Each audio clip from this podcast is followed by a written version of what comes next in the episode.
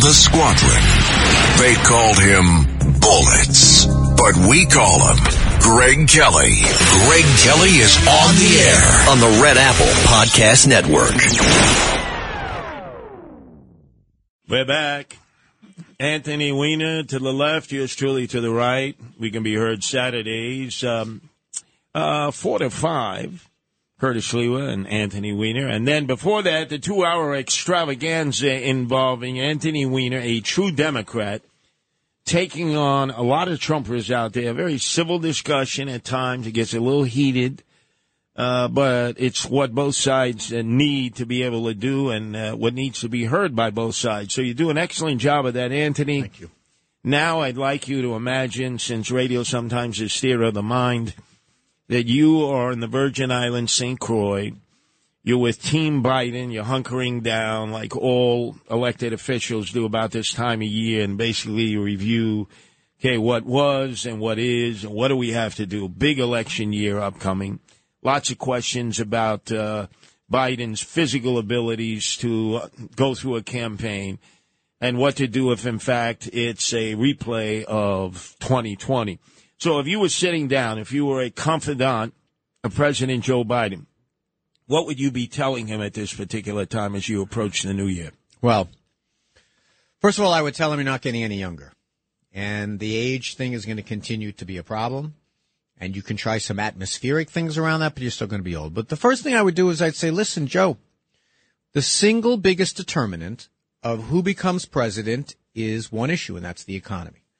The famous Carville explanation. It's the economy stupid still holds today. So I would read Joe Biden some of the stats that the Dow is now in record territory.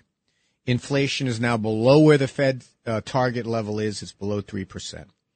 They've announced they're going to lower interest rates next year. GDP, the growth of our economy was 4.9% in the last quarter of this year, higher than it ever was under Donald Trump the best job market since the 1960s, according to the Bureau of Labor Statistics. The lowest number of uninsured people in health, health insurance any time in history. Crime is coming down across the country. Consumer sentiment, this thing that they do to show how much confidence people have, is rising. Wage growth, new business formation, and then you compare it to the other G7 countries, we've come out of this inflation problem faster than any of the others have. And on top of it all, our domestic oil and renewable production is higher than it was at any time in American history, including under Donald Trump. So I say you've got good news here. So you made me feel good. I'm Joe Biden. I'm feeling good. I'm surrounded by my other uh, confidants, my wife Jill. Oh, you made me feel good. Now give me the bad news. Well, the bad news is that, it, it, it, and this is where the advice comes in. Joe Biden has been very smart, and so is Chuck Schumer, to say, look, we got to do a deal on immigration here. And if that means agreeing to build this dopey wall, you know, I, have told you this before. I'm a progressive. I say build the wall because it's a compromise. People get what they want. They, you know, not everyone gets what they want, but they get a little bit. And I think if that's what it takes, I think that I would have an asylum program that says let's get hundreds of new officers down to the border. So it's not a four year wait for asylees it's a it's a four week wait or a four day wait, and people get held there at the border to take the pressure of everyone else. Take that issue away. Now, Republicans don't want a deal because they want to have this issue. But if I'm Joe Biden, I say, listen, let's get aid to Ukraine, aid to Israel, aid to protect the the, the uh, Taiwan, and let's get an immigration deal as part of it. And then the final thing I would say to him, I, I would say to him is, look, your age has become such a big problem Let's limit the amount of time that you're out there. Let's make sure you're reading off a teleprompter and belt out these statements a little. You sound so infirm, but you're not going to be able to change that so much.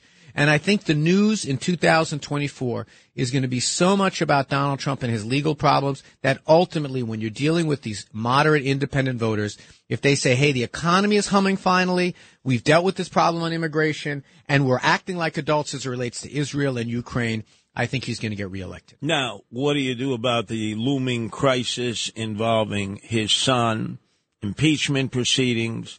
Uh, for the Trump administration, they obviously were a distraction every time he had to go through impeachment proceedings. Uh, this might be Biden's first time at it. Uh, the Hunter Biden case has uh, blown up. Uh, what do you tell them about that? Because now you're talking about family. Well, there isn't anything to do there. I mean, Hunter Biden's going to be, you know, maybe there'll be a trial. Hunter Biden's not been indicted. And I've said all along, if the guy did anything illegal, indict him. Unless there is something out there that the Comers of the world, the Jordans of the world haven't told us yet, there isn't anything connecting to Joe Biden. And one thing the American people have shown is that they don't, they didn't like this. Remember, you know, people, it's, it, people forget how low in the polls that, that, I won't say Cuomo, that, that Clinton was when all of this stuff started, when all the Monica Lewinsky stuff started. In 1998, when I was running for, uh, for office, that was basically when the comeback began for, for, um, Clinton because it was seen by the American people that the Congress was pursuing stuff that didn't relate to them. And let me just make one final point on this. There has never, I'm not saying every once in a while, never been a Congress that has been less productive than the House of Representatives this year. They spend all their time fighting about stuff, all the time focusing on impeachments. I think that if I am Joe Biden, I triangulate against against the House of Representatives and say, "Listen, you need me to be an adult because these guys are not acting that way." You think he would listen to any of that? Hey, look, the the the economy is the big thing. Well, he's and, screaming now that he's not getting proper attention to Biden economics or whatever he calls that. Uh, the sort of, uh, I guess you can call it uh, the merging of his name with the Bidenomics, baby. Bidenomics. He's claiming the media isn't being fair to him about that.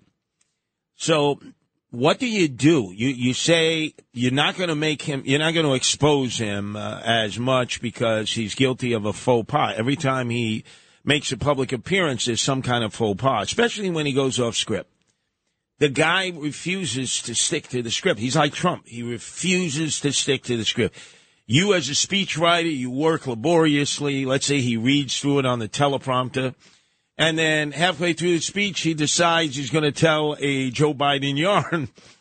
How do you discipline this guy? Because the advice that you're giving, even though I'm not going to support Joe Biden, uh, that's, a, that's pretty damn good advice. I just don't, don't see how you rein him in because I'm sure others have told him stick to the teleprompter, yeah, Joe. But you know, I want to tell you, if you had a choice when you're a candidate, you want just you want the facts and you want the record side.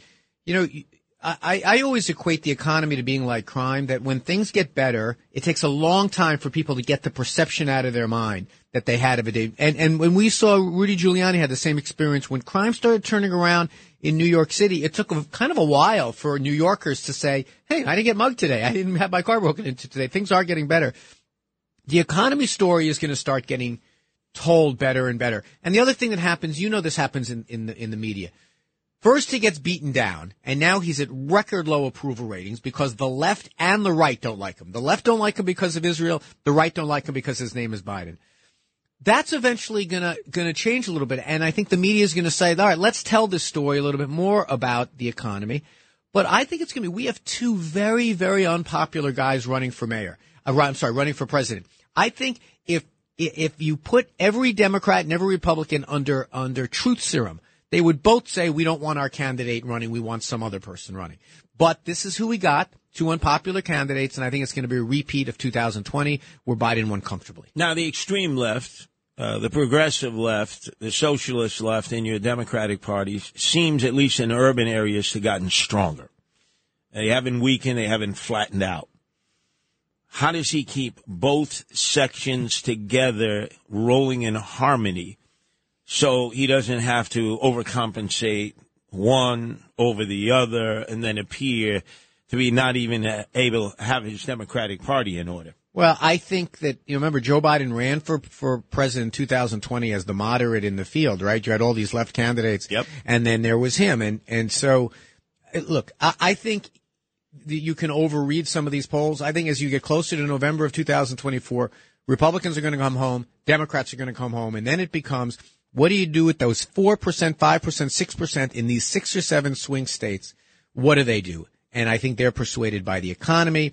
They're persuaded by the trauma that they experienced having Donald Trump as president for four years. They're persuaded by all the court cases and they hold their nose and come home to, to, to Biden. I think our left and the Republican right are similar in that whatever complaints they may have, they're going to come home come election day. Now, what do you, what do you make of the polls?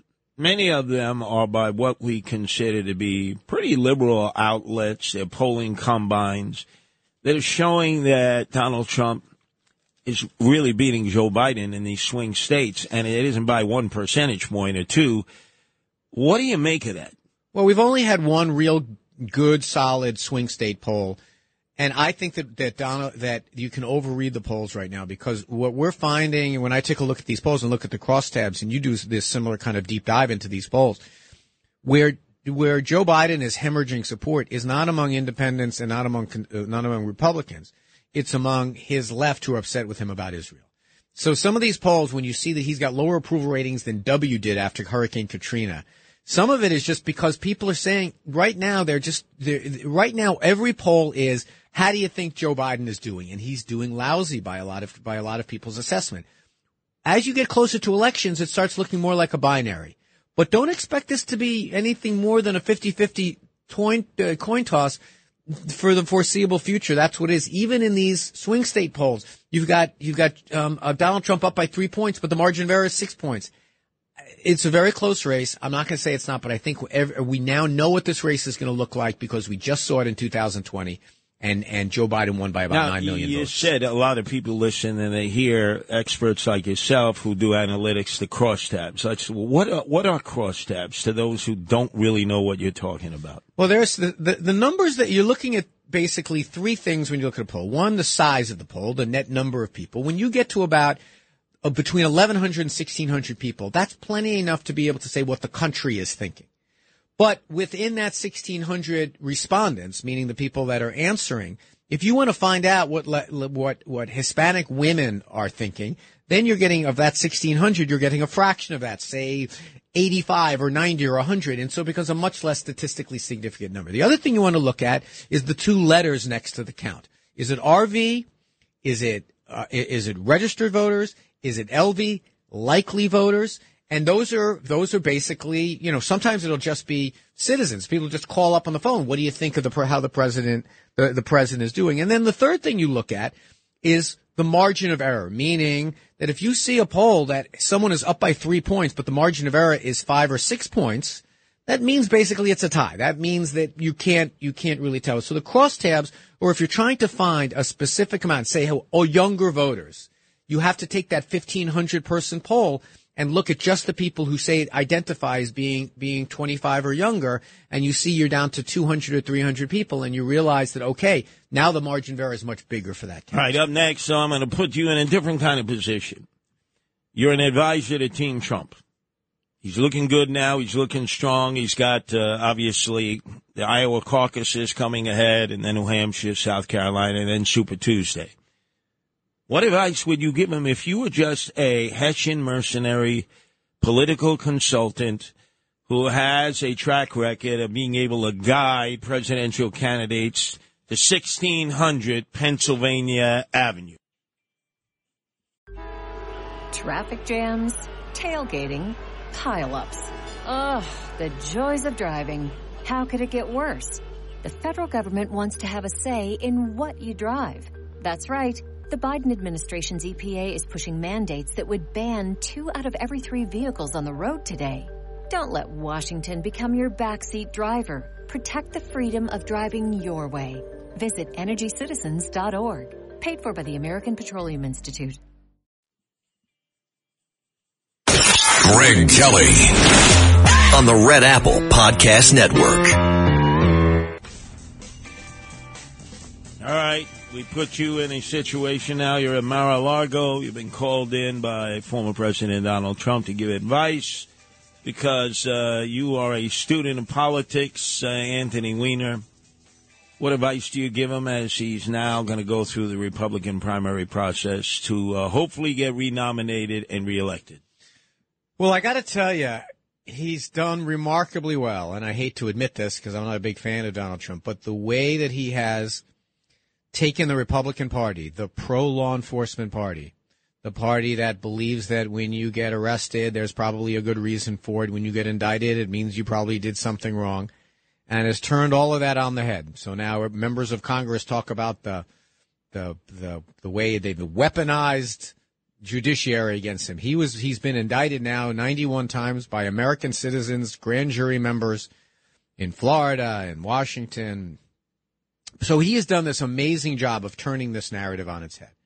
One thing I know though is kind of like the angry uncle that we have at the table at Thanksgiving. You're not going to keep him on message. You know, just I heard you earlier on the radio.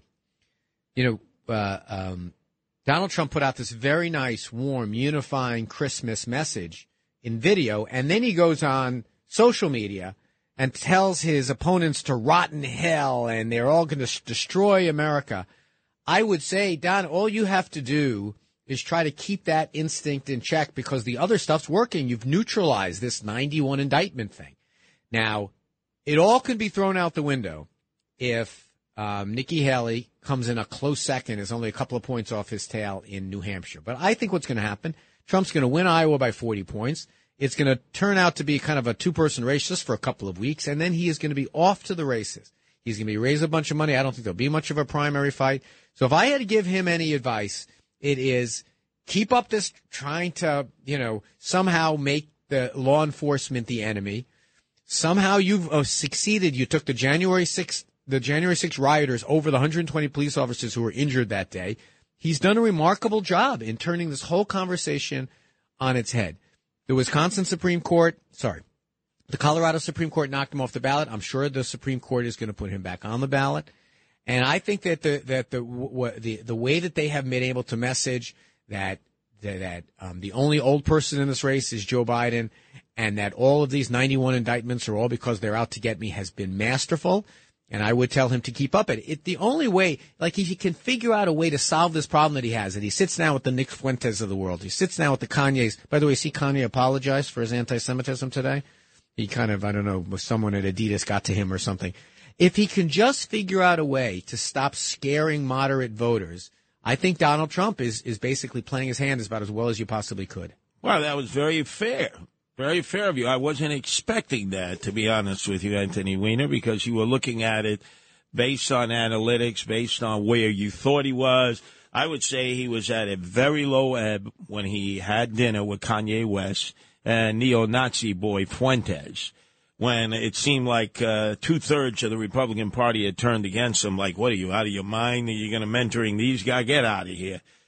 And then slowly but surely, he just started make every day, every. It's almost like somebody who keeps just saying, "Okay, DeSantis, you're going to knock me out," and just start wailing away. When we come back, your advice to DeSantis, who's got to make a decision. If he doesn't take Iowa, what does he do, and what kind of future does he have? Nikki Haley.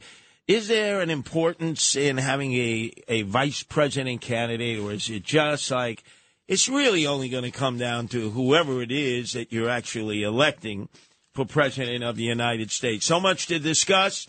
And I noticed the one issue you haven't mentioned that almost every Democrat mentions is abortion. Abortion, which for a while there was like the battle cry. But I keep hearing it less and less, but I still seem to feel that when all is said and done, it's going to be a battle flag that the Democrats reach for especially when it comes to the congressional U.S. Senate races and ultimately the presidential race to be determined. Coming up next.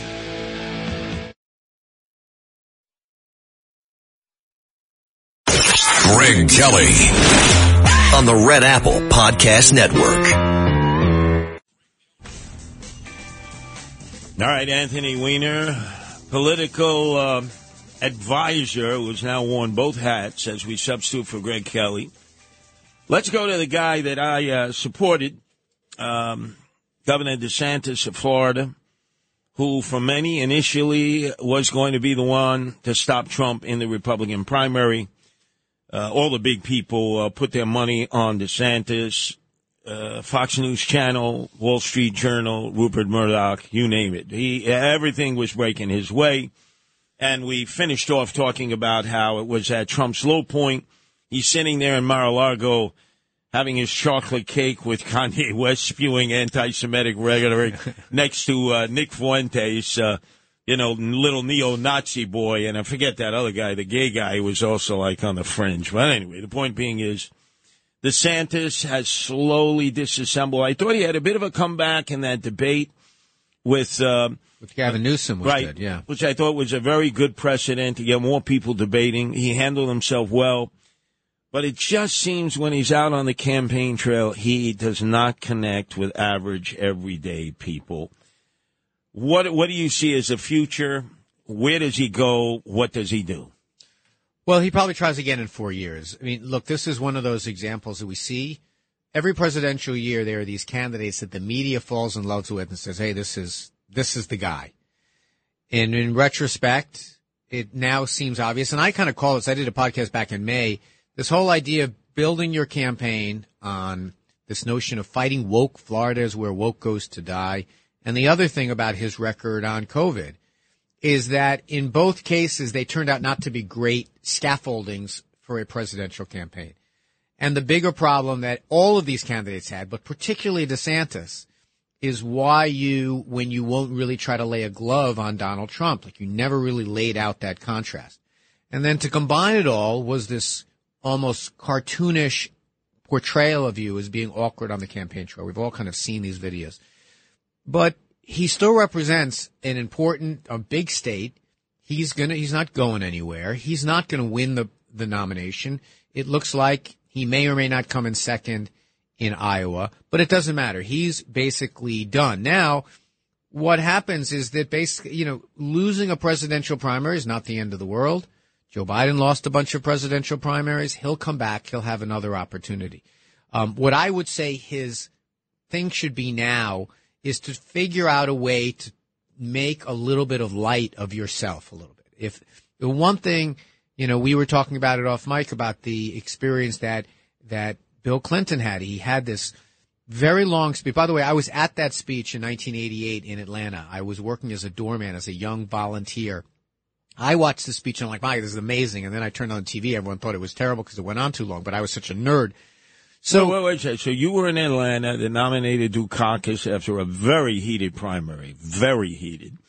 Uh, Bill Clinton was not running at that time, but like he was the up and coming. He, I think he was the.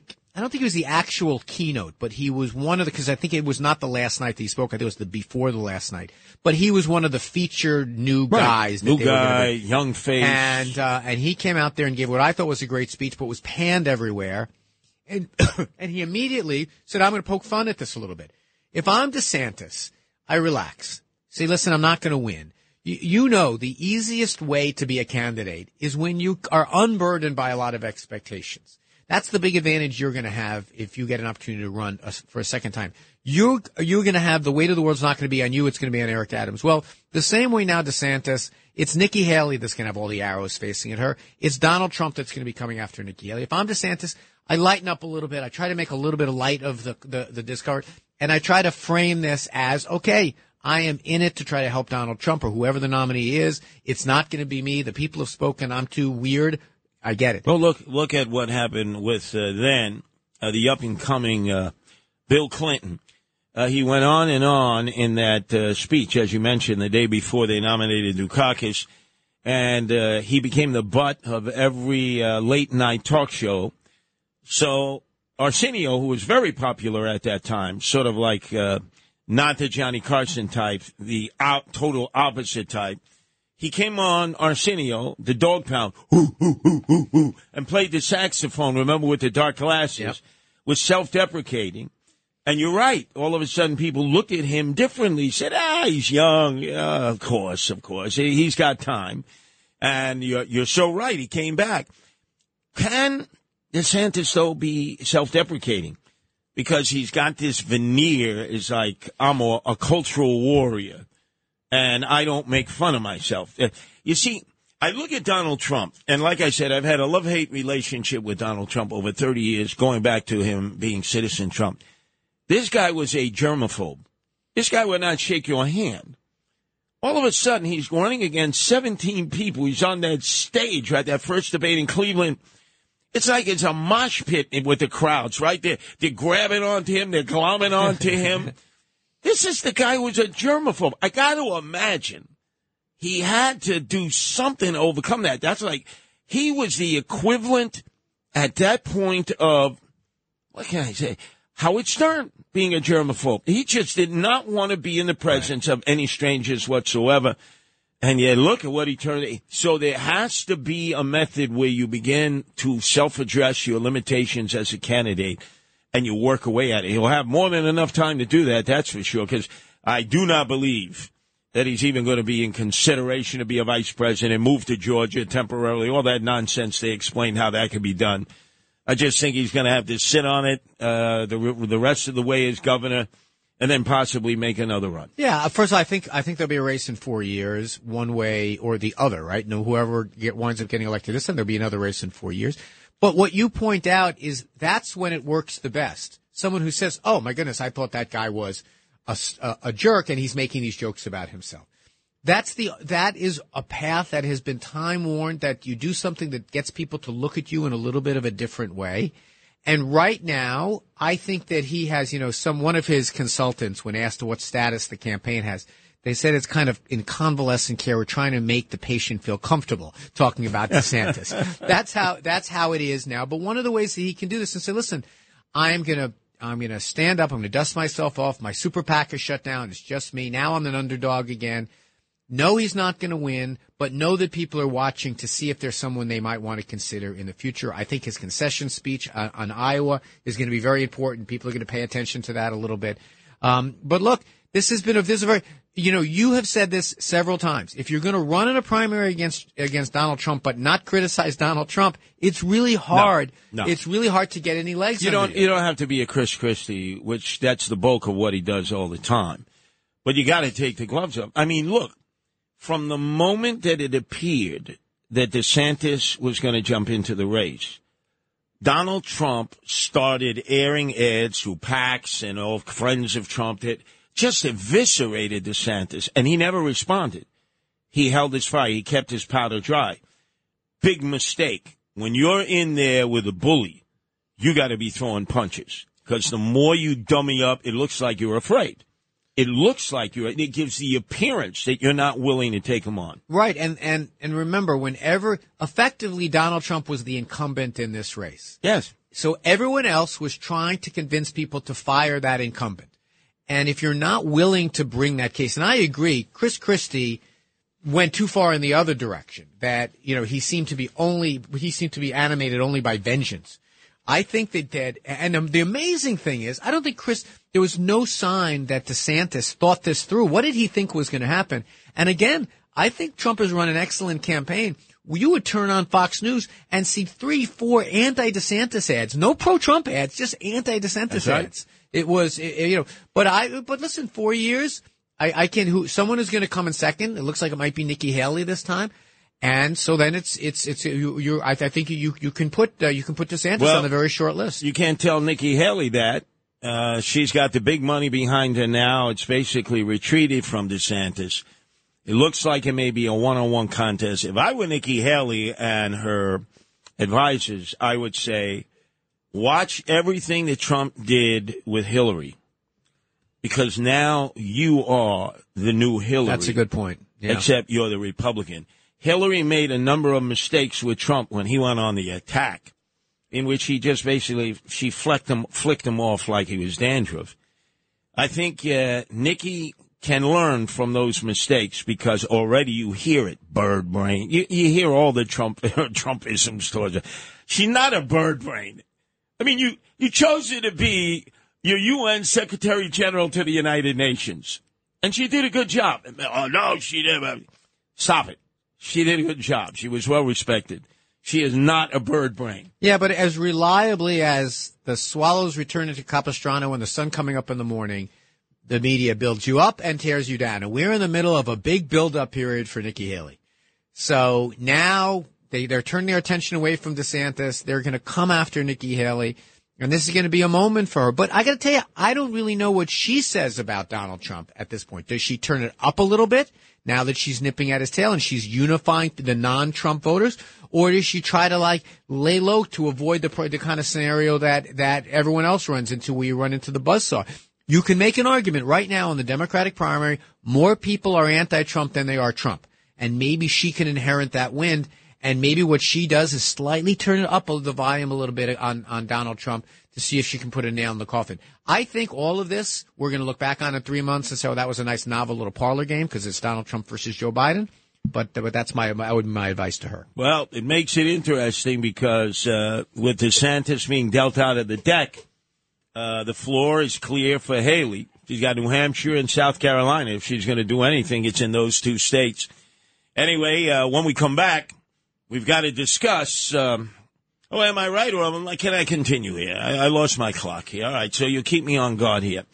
Uh, we've got to discuss the issue of abortion. You have not brought that up. Now, typically in any kind of democratic scenario, the one defining issue that has been raised, it was by Hochul in her Democratic campaign against Zeldin locally. I mean, in every ad, it was January 6th and abortion. January 6th, abortion. Congressional races, uh, I truly believe that the Republicans did not do as well as they thought they were going to have, the great red wave because of the abortion issue. It's always been a strong issue for the Democrats. But this time, how does it play out? Because ever since Roe v. Wade, it's a whole new playing field as each state determines what route they're going to take. Donald Trump has been a bit evasive. DeSantis was like, that's it. Almost no abortion under any circumstances, old school. Nikki Haley will have to define her position. I'm sure she's going to be pressed in uh, these upcoming uh, primaries as to what it is. And again, uh, your advice in terms of what has to be done, because it was the issue, I believe, truly, uh, and the reason that Joe Biden became president of the United States. When you look at the number of women who vote versus men, women are voters. Men talk a lot of trash. Uh, I'm going to vote. And how many times I've had conversations and they say, yeah, when's the election? It already passed. What? You're kidding. And then you look at the wife, right? The wife's all quiet because the guy is bombastic. Ma'am, did you vote? Yeah. Who'd you vote for? Biden. Just don't bring it up. I've had enough battles. I want to stay with my husband. I don't want to have to leave my husband. Why did you vote for Biden? Abortion. Even amongst Republican women, Men dominate the conversation, but you will hear a number of Republican women who are not happy with the way the party deals with the whole question of abortion. I'll even relate to you what happened in a recent meeting that I was in involving the New York GOP, where once again they did not recognize me. They never do. I get recognized by Democrats at their meetings more so than by Ed Cox and the New York GOP, where the women brought up abortion and the men were stoic no. And I say, hey, clean the wax out of your ears. You better listen because it's the women who are the majority of the voters. And guess what? Unlike men, they do vote. Greg Kelly on the Red Apple Podcast Network. So I got to believe Anthony Weiner that the issue of abortion is once again going to be the Democrats' trump card in both the national election, in the many uh, U.S. Senate elections, the congressional elections, even down to some local elections at state levels. We've already seen plebiscites, initiatives, referendums done in states that were heavily red it didn't come back with a, a pro life decision on the part of the plebiscite. So I happen to be a guest uh, at a New York State GOP confab where they were introducing the new Speaker Johnson, who everyone pretended they knew all about him. They knew nothing about him. He was like, you know, straight, oh, I've known him for years. Get out of here. They introduced everybody in the room, including the waiters and waitresses, and didn't even introduce me, the guy who ran against uh, Eric Adams. Okay. But I'm glad I went because I could see a clear division. All the males, uh, their backs were up uh, the moment that some of the female Republicans brought up the issue of Republicans and how it's a divisive issue in in the Republican Party. Never mind uh, with the general electorate. And Johnson, who's a holy roller, pro-life, very adeptly because he was in the New York Senate you see, you have to deal with it culturally first before legislatively. Said, culturally? Well, this is a new position, which is all part and parcel of the fallout of Roe v. Wade, where leave it to the individual states. you would never say down in Louisiana, his home state, well, we have to deal with it culturally. But in New York, in order to walk the tightrope, he said, well, we have to look at the cultural ramifications of this and then look at the legislative ramifications, which was very adept to him, but he never answered the question. So the man staunch, it's not as big an issue as it's always made out to be. And the women kept coming up to me and saying to me, you know, unless our party gets a platform together that is based on some common sense on abortion, we're just going to be basically saying to a lot of women, not just Democrats, but independents and some Republicans, bye bye. You know, we're not, uh, we're not going to get into the swing of things. I noticed that in our two hour discussion, mostly in the last hour where we've been discussing national issues, potentially Biden versus Trump and all the other uh, issues, you didn't bring up abortion. Is that because it is the Democratic Trump card and you didn't want to put the Trump card on the table? No, I think that abortion is kind of like the law of gravity right now. Like there's nothing you're going to do to get out from under it if you're the Republicans. And I think that the Democrats just kind of know that they can pad a couple of points on their margin. Look, if you look at the trend lines, if you're a gambler, for example, you look at the trend line, there's two trends that are undeniable. One is since 2016, Republicans have lost every year. They lost in 2017. They lost in Virginia. They lost in New Jersey in 2018. The Democrats swept the House of Representatives in 2020. Adam, uh, Adams, uh, Biden won in 2022 midterms. The Democrats basically fought them to a standstill. The Republicans underperformed. So that trend line is really worrisome if you're a Republican because when Donald Trump has entered the scene, Donald Trump has done okay that first time, but since then it hasn't been very good news. And the other trend line is anywhere that abor- that abortion became an issue, Republicans lost. That included state judicial races. That included referenda, like you talked about. That included races where it became an issue for the candidates. There's nothing the Republicans can do. They they lit this time bomb. It blew up, and now they just have to deal with the problem.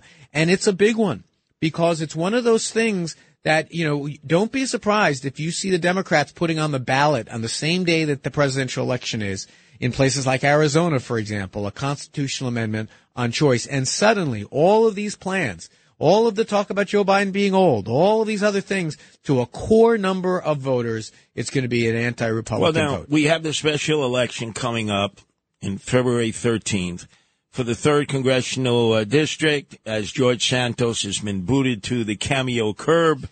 and now we have Suozzi, who basically is the district. He was uh, congressman for six years, chosen by the Democratic boss to run. The uh, Republican boss chose Mazi who again is a Democrat who refuses to become a Republican. That's still yet to be discussed. Yeah. They said the big Israel there, there are a lot of Jewish voters in the North Shore, Long Island, is going to be Israel. No way. It's going to be abortion again. I have no idea Mazi's position. I know obviously uh, she's not a big supporter of marital contraception because she has seven lovely okay. children, obviously.